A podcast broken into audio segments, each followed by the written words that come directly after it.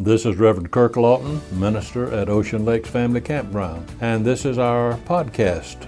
Our prayer is that this message may enrich your life as you find God especially meaningful to you. Thank you for worshiping with us.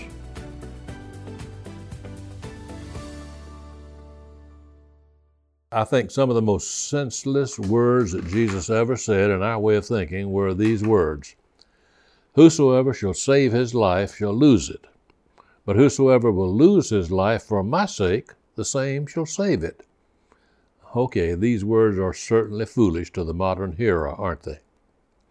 So today I'd like for us to consider some words of Jesus which might well be the most foolish words that his hearers ever thought, he said. These words are found in the Sermon on the Mount. Matthew 5, verse 41. Jesus said, Whosoever shall compel thee to go a mile, go with him twain. That's the King James Version. Once a Sunday school teacher assigned this verse for memory work. When Sunday came, she repeated the verse for her class, then waited for a moment and said, Now, can anyone say this verse by heart? Up went a hand quickly. All right, son, you say it. The little boy repeated it. Whosoever shall compel thee to go with him one mile, go with him by train. Well, the little boy got the wrong word, but he almost had it all right. Unless we understand the background of this saying, then we might find this verse means no more to us than it did to that little boy. We might miss entirely the real meaning of what Jesus said. The word which is used for compel comes from a Persian word which means a courier. The Persians had an amazing postal system. Each road was divided into stages lasting one day. At each stage, there was food for the courier, and water and food for the horses, also fresh horses for the next stretch. But if by chance anything was lacking, then a person could be compelled to give assistance of any kind, even to take the message himself to the next station. Well, when the Romans took over Palestine, well, about six centuries later, they liked this idea and they kept up the practice. Since Palestine in those days was under the control of Rome, at any time a Jew might be conscripted into the service of a Roman and forced to carry a burden for a mile. Uh, parenthetically, you might remember this is what happened to Simon of Cyrene, who was compelled to bear the cross of Jesus on his way to Golgotha. Now, of course, you can well imagine that the Jews lost no love whatsoever for these hated Romans who could force them to carry a burden for a mile. Unless there was some emergency, no one would be required to carry a burden farther than one mile. One person said that every Jewish boy who lived in the country had marked off one mile each way on the road from his house and had driven down a peg to be sure he would have to go no farther than the required mile. There was much hatred, resentment from the Jews about this old Roman law, but there was also very little which could be done about it. They were under the domination of Rome in every respect. And so here's what Jesus was saying in effect. Suppose someone comes along and compels you to carry a burden for one mile. Don't go just one mile with bitter, obvious resentment. Go two miles with cheerfulness and good grace. Now, I can just imagine that Jesus' hearers must have nudged each other and, and looked, rolled their eyes when they heard this. Were they hearing him right? Was it possible that one of their own Jewish rabbis was telling them to do double duty for these hated Romans? Well, yes, that is what Jesus was saying. But it went deeper than this. He was telling them to observe the law of the second mile, trying to break them out of their shells of legalism. And so in this same sermon, Jesus said other things in the same spirit turn the other cheek. Give both your coat and your cloak. Love your enemies. Jesus was saying something here that was truly revolutionary. but it is a message needed for us today as well. Jesus said that He came to give us the abundant life. We cannot experience this abundant life really without practicing the second mile. One person called it the Master's Majestic Mile. Once in a great while, we see a person who truly embodies this principle of the second mile. Oh, this would be a different world if more people practiced it. I've often mentioned Roy Angell, favorite preacher of mine from many years ago. He describes how this second mile brings out the best in others. Many, many years ago, Roy was working as a night secretary in a railroad YMCA. He had to work all night. A new general secretary had taken over, and Roy Angell said he didn't like this man's way of running things at all. It fell his task to post the books at night, and the books showed that he really resented his job. He said, I'm afraid they were the ugliest set of books ever kept. And then one day something happened. He asked his new boss, whose name was Mr. Goodwin, if he could have the next night off so he could go hunting with his friends. well, Mr. Goodwin thought for a minute and he said, I think it'll be all right, Roy. One of us will have to work overtime for you, but I believe we can arrange it. In fact, I'll just work for you myself. You go on out there and kill yourself a bear. They were bear hunting. And so Roy Angell went off to hunt bears with his friends. They were gone for two days, and one night he was off from work. They got back just in time for him to check in to work the next night, and he was completely done in physically. The boss could see how tired he was, so he came over and said to him, Roy, how many miles did you walk in the last two days? Aren't you pretty tired? Roy answered, Yes, sir, I, am wore out, all right. But I can work through the night anyhow. That's why I've come.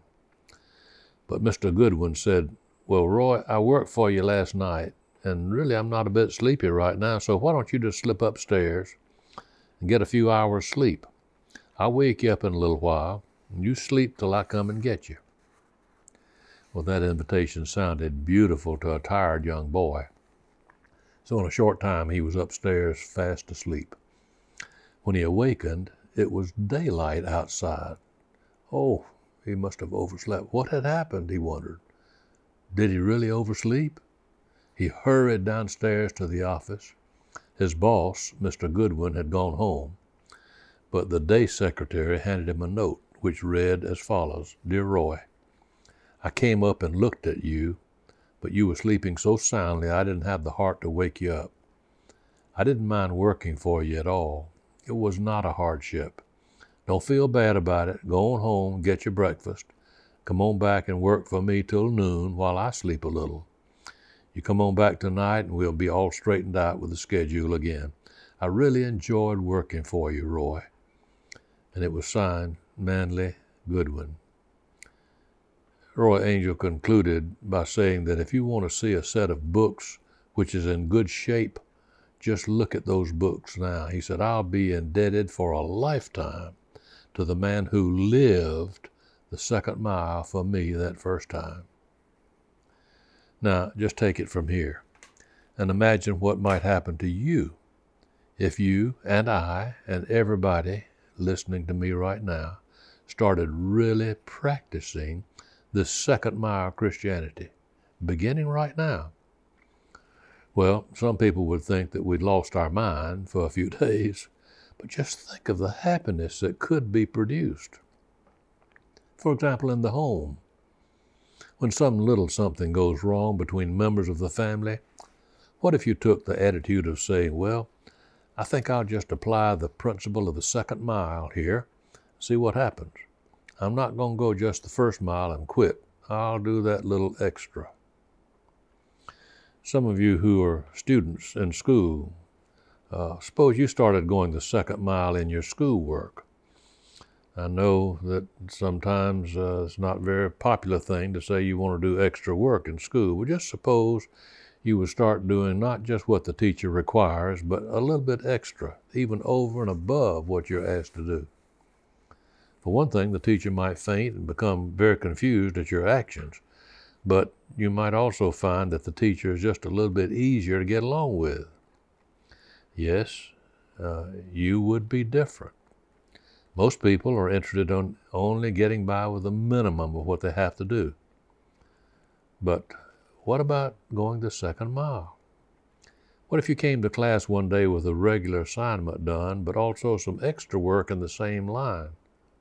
Second mile. What if you who are wives treated your husband with a little bit of the second mile Christianity tomorrow, particularly when he did something that ordinarily irritated you? Or what if you who are husbands began treating your wives tomorrow with this philosophy? Have you tried going the second mile with her lately? Or have you just gone the first mile only and that with a grouchy spirit? Just think of what it would mean in church life if members of churches would use this second mile Christianity in phases of church work. Church work. Is there anything about church, its work, or its programs not according to your liking? Although you admit may be for the best, but uh, others have found out when you go the second mile, when you put in a little more of your time and effort and concern, it's not so obnoxious as you first thought it to be. Second mile truth has application in interpersonal relationships. There can be no spirit of harmony or oneness in Christ as long as we're unwilling to go the second mile with each other. Not stopping with just the first mile of legalistic compulsion, but the second mile of love. Can you imagine the degree to which racial tensions would be eased if both people of all races would be willing to go the second mile with each other. Think of international misunderstandings which could be dissolved if leaders of nations could trust each other with great decisions. Going the second mile, well, it's not going to happen, probably, is it? But what if it did? What if they would do it? The second mile of forgiveness could heal a lot of the hurt which people now endure. The second mile of Bible study would bless the lives of so many if they'd be absorbed in reading the Bible, not just what may be re- listed in a Bible uh, help of what you're supposed to read that day, but go and read beyond that.